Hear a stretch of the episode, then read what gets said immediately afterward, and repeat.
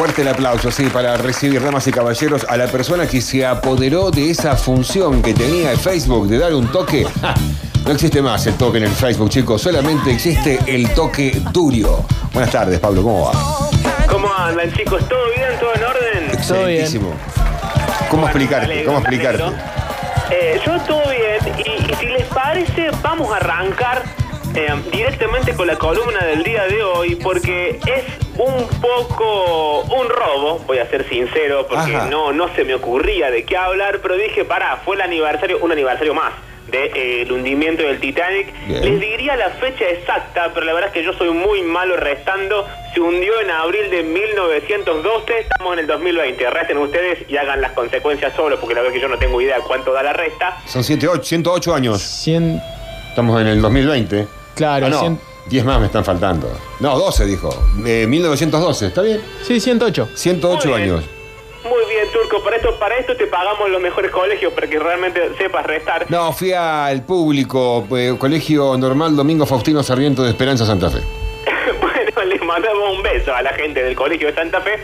Pero de cualquier manera se cumplió entonces 108 años del hundimiento del Titanic, y solamente para entrar en contexto vamos a hablar de dos cosas distintas. La primera, vamos a robarnos audios de un documental. El documental se llama Los Secretos del Titanic. Bien. Un documental de la Nat Geo, un documental viejo, porque ya van a... ¿Por qué lo digo? Porque van a notar en el audio la calidad del mismo, y que además está en español de España, porque... era más fácil decirlo así, no me bajes en latino. Y después de eso vamos a trasladarnos a la peli para rescatar dos o tres cositas. Pero la primera decía entonces el contexto.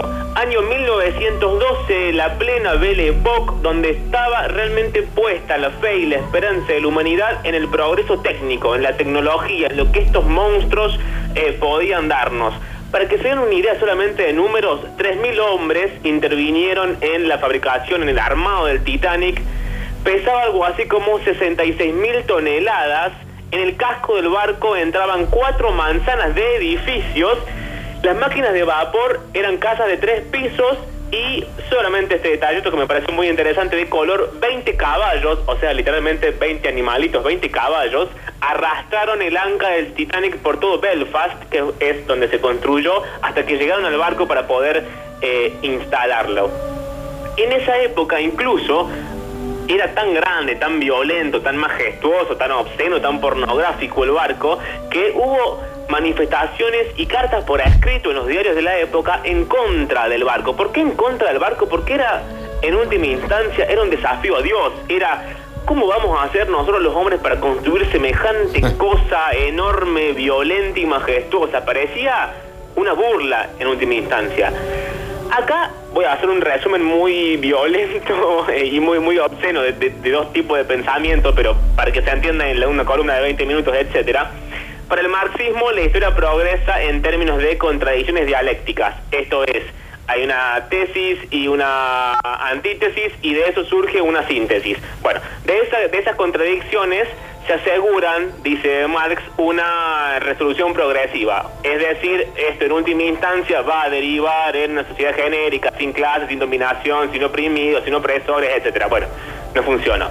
En el capitalismo, por el contrario, la fe en el progreso de la humanidad está alimentada a base de la ciencia y de la tecnología. Por eso, este monstruo que era el Titanic, esta especie de Leviatán, era también un desafío, no solamente a las proporciones de la época, a lo que realmente se podía o no se podía hacer en términos de técnica, sino también, insisto, era un desafío a Dios.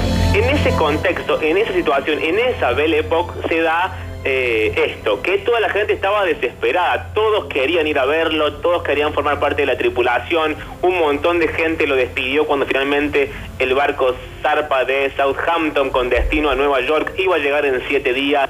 Ya se sospechaba que esos 7 días eran realmente muy pocos para llegar a Nueva York, pero bueno, el Titanic se vendía no solamente como un barco invencible, digo invencible, era supuestamente, ya lo sabemos, insumergible, sino que además también era extremadamente veloz. Pero arranquemos con el documental, este llamado Los Secretos del Titanic, que un poco nos ponen en contexto de cómo se vivía y cómo era la sociedad que dio como ese hijito gigante, monstruoso y letal que fue el Titanic. Perfecto. En 1910, el inmenso navío que se estaba construyendo en Belfast era la admiración de todos en un mundo acostumbrado a los milagros. Parecía que cada día se inventaba algo mejor y más grande. Nunca se había presumido tanto por ello. Por eso a este periodo se le denominó la Belle Époque. Era una época en la que los caballos congregaban aún a mucha gente. Pero las cosas cambiaban con rapidez gracias a las máquinas de la nueva era. Desde los elásticos a los aparatos de radio. Desde las bombillas a los automóviles. Progreso y prosperidad. Dinero y máquinas. Casi todo parecía posible y a menudo lo era. 31 de mayo de 1911. El buque correo de Su Majestad Titanic se deslizó suavemente hacia el puerto de Belfast. Era el objeto móvil más grande construido por el hombre.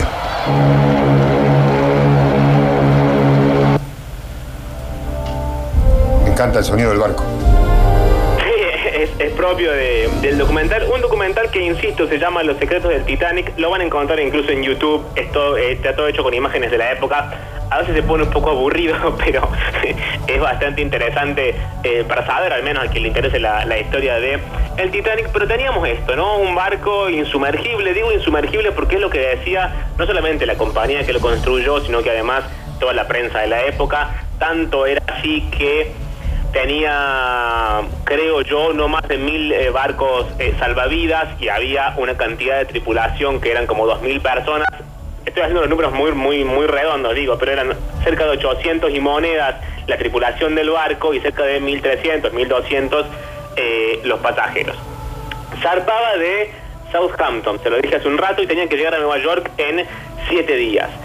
Y dentro de esto mismo, de esta especie de gran tótem, gran estatua, gran ejemplo, gran puesta simbólica y además material a lo que era el capitalismo, el barco estaba dividido también según la riqueza, estaba dividida en estratos sociales. Había cierta cantidad de gente en la primera clase, cierta cantidad de gente en la segunda y mucha más gente obviamente en la tercera. Entonces tenemos un barco que representa esto mismo, representa el capitalismo en su máxima expresión, la máxima expresión, insisto, de 1912, de la Belle Époque, que era el progreso técnico y además la división estricta de las clases sociales. Yo no sé si ustedes recuerdan en la peli que Jack era el pobre, venía de la tercera clase, y Rose era de la primera clase, y se da como todo ese intercambio, digamos, en términos simbólicos, entre ellos. Pero finalmente toda esta burla, toda esta especie de mojada de oído a la naturaleza, a Dios, al progreso, a lo que sea, termina con un gran pedazo de hielo. Era un poco parecido a esto. Acá José Pablo Feynman, más conocido como Feynman el Bueno. Sí, el filósofo. Exactamente. Escribió una nota, creo que en página 12, donde dice algo parecido a esto. Digamos, si Auschwitz había sido el final, el hundimiento en la creencia de un progreso moral de la humanidad, con el Titanic se hundió la certeza de un progreso tecnológico, o al menos material. Digo, insisto con esto, hizo falta solamente un pedazo de hielo para hundir un barco que era a todas luces insumergible. De ese modo, en abril de 1912, el hundimiento de un barco se constituye en la metáfora, podemos decir, más poderosa del fracaso del hombre en su lucha por dominar la naturaleza. En el audio que sigue a continuación, todavía estamos en plan documental. Ballard es un tipo, uno de los primeros tipos que investiga todo lo que es el Titanic, que va, que filma. Hay 2 documentales donde le aparece uno, buscando los fragmentos, los pedazos, qué es lo que quedó, qué es lo que no quedó, etcétera. El tipo investiga toda esta situación y el locutor del documental nos va a contar los momentos finales del Titanic. Va a contar... al principio habla Ballard dice, bueno, estamos acá y es increíble estar pisando entre comillas, porque es el mar, digamos, pero estar en ese pedazo de terreno, de porción de océano, etcétera, donde un montón de gente murió, dice él, si nos quedamos callados todavía podemos llegar a sentir o a sospechar aquellos gritos de la época. Y el locutor nos va a contar que de esas 2000 personas que les conté, cerca de 700, un poquito más de 700 se salvaron finalmente en los pocos botes salvavidas que había en el Titanic, y van a ser recuperados o van a ir a parar a otro barco que va a rescatarlos, que es el Carpathia. Y en un momento El locutor es una cosa que resulta interesante, digo, por lo trágico, digo, por lo romántico, digo, por lo triste de la situación, que es cuando la gente sube al Carpathia, vemos en las imágenes gente vestida como en 1912, obviamente, que está en la superficie de un barco, la están tapando con colchas, bueno, etcétera. Están tratando de reanimar toda la situación. Y dice el locutor del documental, era demasiado pronto para explicaciones y también era demasiado tarde para llorar. Cuando estás en medio del mar, te parece algo inmenso y monstruoso. No tienes dimensiones. Puedes estar dando vueltas por el océano sin saber dónde estás en un momento determinado. Al encontrar el Titanic, encontramos una referencia. A partir de entonces ya sabes exactamente dónde estás y sabes también lo que ocurrió en este mismo lugar. Es una sensación muy extraña. Te gustaría ver los botes salvavidas y la gente en el agua para poder ayudarla, porque ellos se ahogaron justo donde tú estás ahora. Sí, puedes oírlo, puedes sentirlo. Es muy intenso. En la triste madrugada del 15 de abril de 1912, una flota de botes salvavidas se esparció por el mar. Cientos de cuerpos flotaban por los alrededores.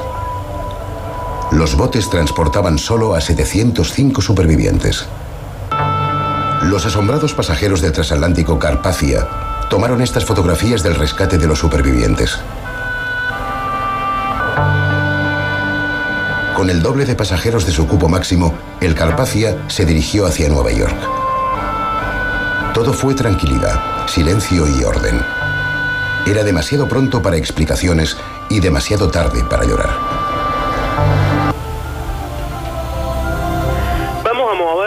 Ahora a la película de James Cameron, la que todos conocemos con DiCaprio y todo lo demás, solamente para rescatar una pequeña cosa, porque siempre se habla de la peli en términos de, bueno, es una historia de amor romántico, es sobre ellos dos, son adorables, qué horror lo que le pasa a la pobre Rose, que termina siendo una viejita y está sola, y tira el anillo, no sé qué cosa, al agua, bueno. Sí, lo podía salvar a Jack. Claro, si Jack realmente entraba o no entraba en esa maldita puerta de madera o no, bueno, nunca lo sabremos, pero por lo pronto ella lo dejó morirse. Pero vamos a arrancar con esto que es, se lo decía antes, él parte de la tercera clase, la clase más pobre del Titanic. En datos específicos, la mayor cantidad de muertos del Titanic obviamente fue de la tercera clase y no de la primera. Y ella, Rose, de la primera clase del Titanic, divina, con su novio, su prometido, qué sé yo, con esas cenas fastuosas, todos vestidos elegantemente, las joyas, bueno, todo lo que ya sabemos de la peli. Bueno, pero resulta que ella se enamora de la filosofía de Jack, digo, alguien que viene, supuestamente, o al menos narrativamente en la peli, a despertar a las clases altas, digo, despertar entre comillas, porque ¿qué hace Jack?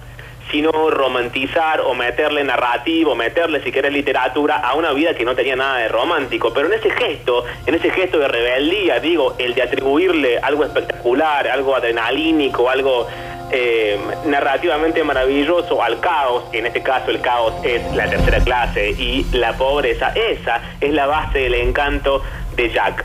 En el audio que sigue a continuación, no sé si se acuerdan de la peli, en un momento están comiendo, hay un montón de gente rica comiendo en una mesa, qué sé yo, y llega Jack y se sienta. Están charlando con él, ya saben que es pobre, ya saben que es de la tercera clase, un poco se están burlando de él, dicen, bueno, a ver vos, a ver el pobre, ¿cómo es que se vive en la tercera clase? Contanos a nosotros los ricos, los chetos, los millonarios, qué sé yo. Y él dice, arranca con esa cosa de el DiCaprio de la época, que era como una especie de carita de viveza, de burla, de los estoy gastando porque yo soy mejor que ustedes. Finalmente lo era, pero esa es la careta de todas las pelis que él hace en esa época. Medio argentinito es. Medio argentinito, sí, una viveza ahí, media criolla, sí. Exactamente, va por ahí. Entonces él dice, bueno, la tercera clase está bastante bien, había menos rata de la que yo pensaba. Y hace todo el tiempo estos chistes autorreferenciales entre yo soy pobre, pero igual puedo hacer chistes para que ustedes los ricos se rían. Después hay una señora ahí, yo ya no me acuerdo honestamente si es la madre de Rose o no es la madre de Rose, pero es una señora que está ahí en la mesa. Le pregunta cómo es vivir así, cómo es que se vive de esa forma, y ahí Jack va a extenderse en lo que es su filosofía de vida. Una filosofía de vida, digo, que insiste en esto, en romantizar, si querés, un poco la pobreza, cuando en realidad la pobreza no tiene nada de romántico y al menos mucha gente preferiría que las cosas se distribuyeran de una forma tal que nadie tuviera que sufrir ningún tipo de privaciones, pero digo, esto es una historia de ficción, por lo tanto tiene todas las gracias de una historia de ficción. Entonces él empieza a romantizar su situación de vida. En un momento Cal, al final del audio, Cal, el novio de Rose, el prometido, se quiere prender una habana, no encuentra el fuego, y él, que no solamente es Jack, sino que además es Leonardo DiCaprio, saca un encendedor del bolsillo y le dice: toma, Jack, y se lo tira por encima de la mesa. Y acá arranca esto que es la conclusión que estoy anticipando de esta columna, que es: ¿quién les habla? Y esta columna también bancan mucho más a Jack en todos sus haceres, en todos sus modos, en todas sus formas, e incluso en cómo termina, más que a la maldita de Rose. Pero segundo audio y casi penúltimo de la columna del día de la fecha. ¿Y dónde vive exactamente, señor Dawson? Bueno, por ahora mi domicilio está aquí en el Titanic. Ya Dios nos dirá después. ¿Y cómo obtiene medios para viajar? Trabajo en cada lugar al que voy. Ya sabe, cosas eventuales y eso. Pero gané mi pasaje en el Titanic en un afortunado juego de póker. Muy afortunado. La vida es un juego de azar. Un hombre crea su propia suerte, Archie. ¿No, Dawson? Y esa vida sin raíces le resulta atractiva, ¿verdad? Pues sí, madame, así es. Es decir, tengo todo lo que necesito aquí conmigo. Aire en mis pulmones y un par de hojas de papel. Me encanta despertar en la mañana sin saber qué pasará. O a quién conoceré. O dónde voy a estar. La otra noche estaba durmiendo bajo un puente y hoy estoy aquí, en el barco más grande del mundo, bebiendo champaña con personas refinadas. Quiero más. Creo que la vida es un regalo y no quiero desperdiciarlo. Nunca se sabe con lo que uno se va a encontrar. Se aprende a tomar la vida como viene. Aquí tienes, Cal. Ahí tenían entonces ese final, ¿no? Él siendo fabuloso, siendo divino, y Cal, que venía siendo el rico, el que tenía todas las posibilidades, no es capaz ni siquiera de tener un encendedor en la mano o unos fosforitos para prenderse la mano. Antes de ir a la parte final de la columna, esto es un clásico entre paréntesis, que finalmente siempre son más confusos de lo que yo trato, pero bueno, aquí va el entre paréntesis de cualquier manera. Hay algo en la gente que no pertenece, digamos, a la norma, por decirlo de alguna forma, o al establishment, o a las clases pudientes, o a lo que se supone que todos debemos ser, etcétera, que los lleva a construir una narrativa, una especie de cosa literaria sobre sus propias vidas. Y ese encanto es el encanto que después termina enamorando de alguna manera a la gente que sí pertenece en la norma, o a la gente que sí es de una clase alta, o a la gente que sí es todo lo que debe ser.